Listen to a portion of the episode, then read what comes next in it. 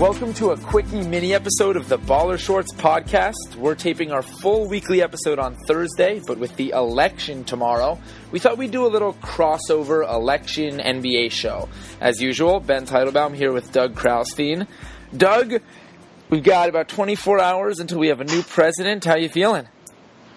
I'm feeling good. I'm feeling ready for this quickie, as you called it. You're always ready for a quickie. But let's just get right to it. If you had to vote for one NBA player for president, who you voting for? Okay. So I put a lot of thought into this, and there's only one answer.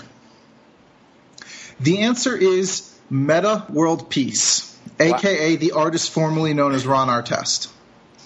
Wow. I was not expecting you to go there. Uh, elucidate yeah. me a little as to why.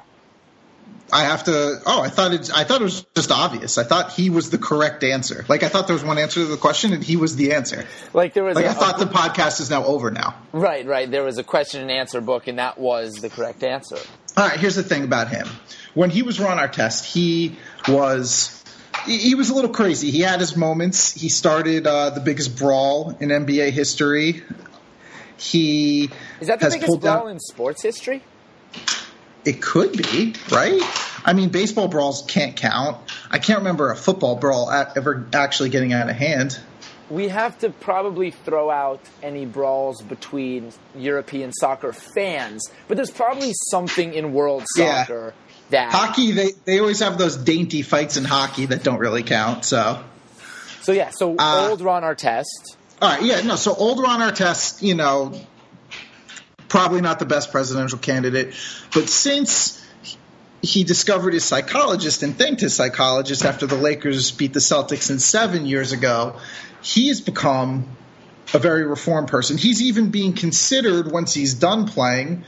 And yes, he is still on the Lakers. For those who don't realize, he's actually still an NBA player. He's actually considered to be um, an immediate assistant coach, which isn't, which is very rare in the NBA. So, okay, why would I vote for him? Well, the first reason is pretty obvious. His campaign slogan would be "Vote World Peace."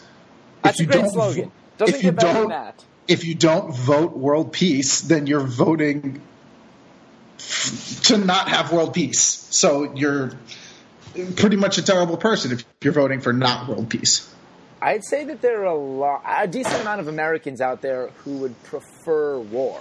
There are a lot of hawks out there who would maybe oppose a world peace plan. But but I'm with you in that that is the right way to go about things.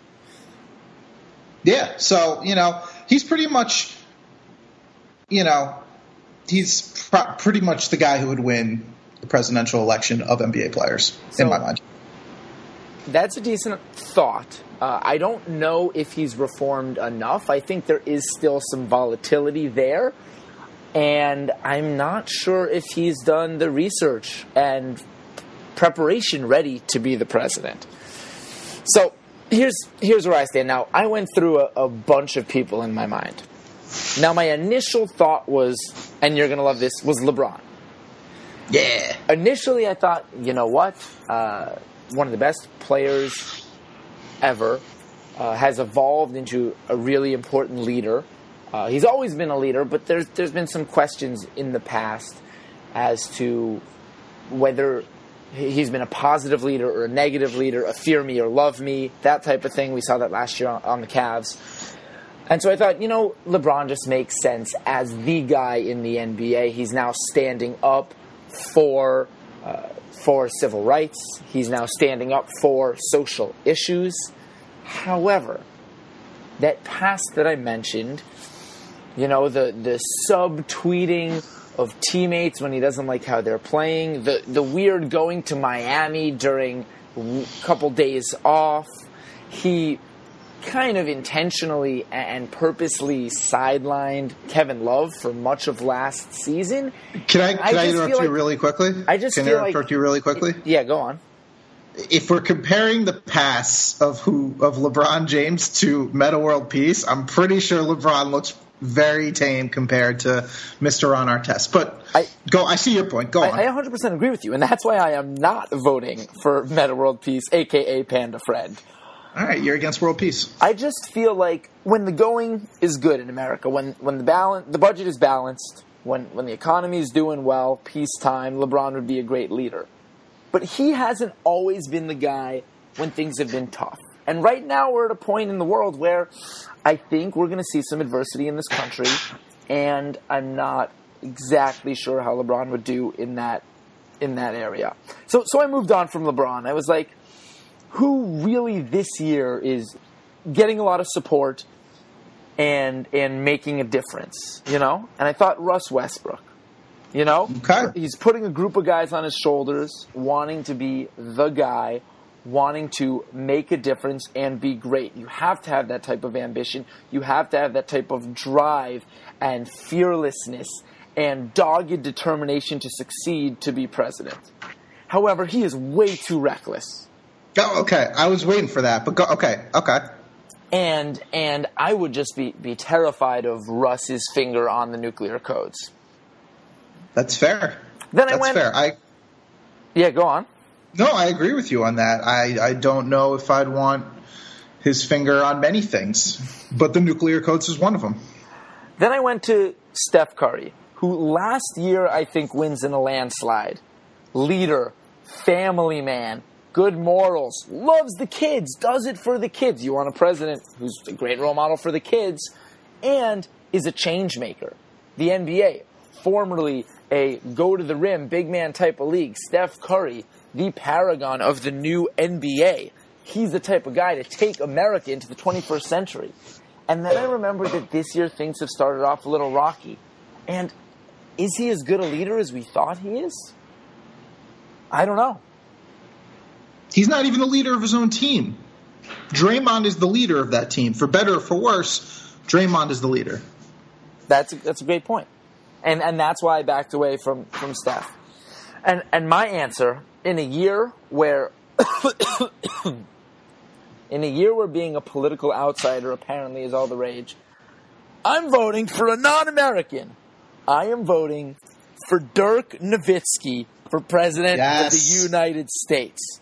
Talk like about that. a guy who stays the course, who's a leader, who's unwavering, who is in his own right a unique type of talent, and who saw the the highs and the lows.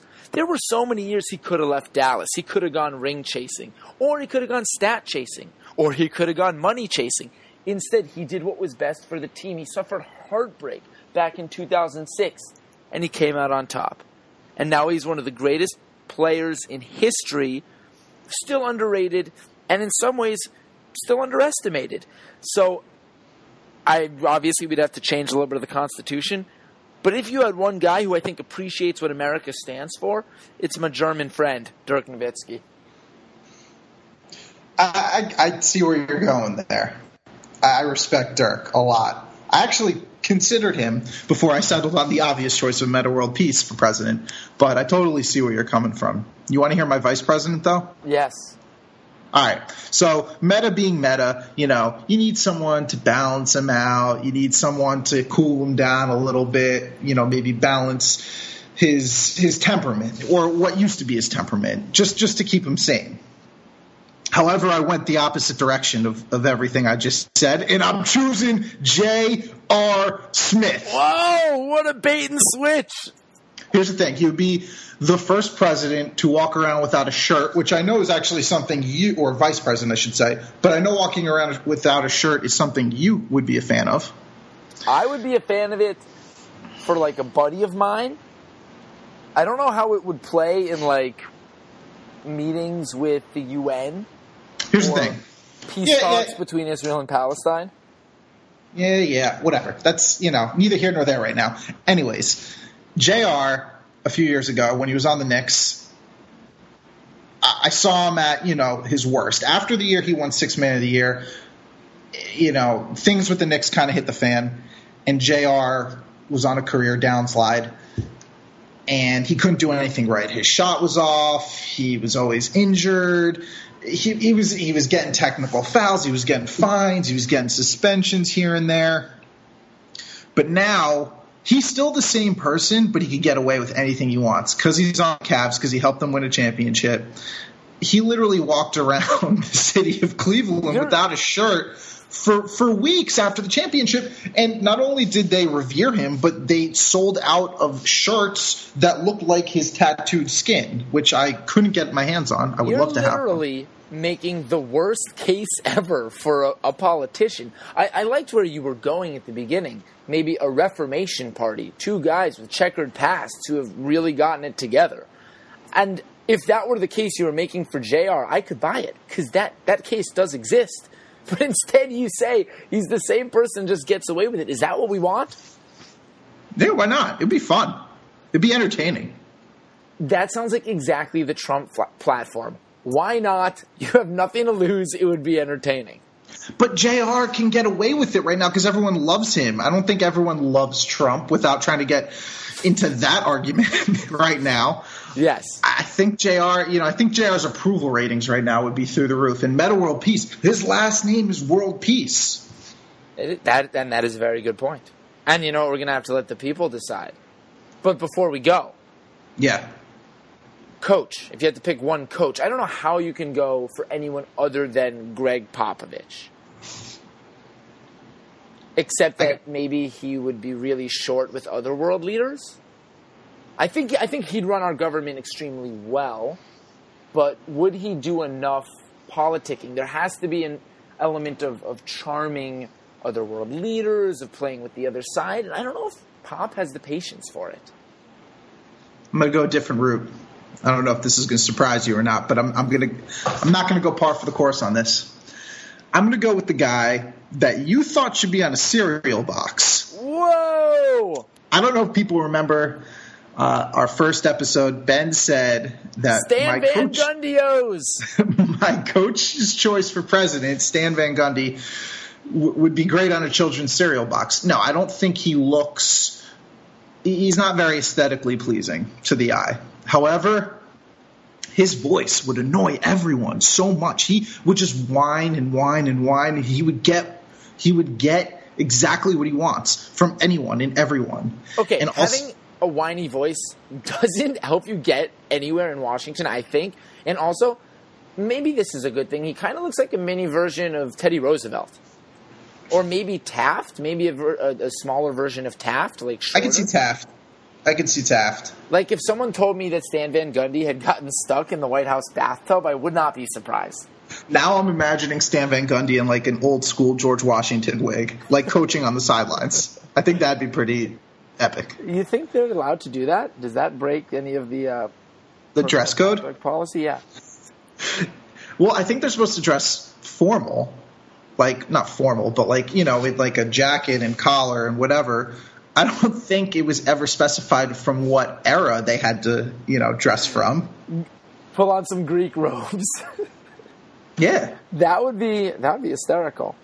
You know, you know who I did think about a little bit actually on this one. Yo, Steve Clifford, Steve sleeper Clifford. pick of the Hornets. Did you know, Doug? Do you know what the Hornets' record is right now? I know it's good. Do you know that it's five and one, and the second Yes. best record in the entire league, Tied with the Thunder. tied with the Thunder? But Yeah. this is a team that lost a couple of key pieces from last year and didn't seem to replace them with guys that were on their level. The Hornets have always outperformed their talent. They play as a unit. They play as a team. They trust each other. They believe in each other.